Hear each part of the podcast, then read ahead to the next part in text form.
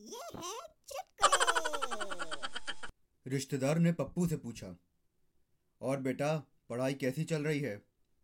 तो पप्पू बोला, बस अंकल लॉकडाउन में चलते चलते वो बहुत दूर चली गई है मुझसे।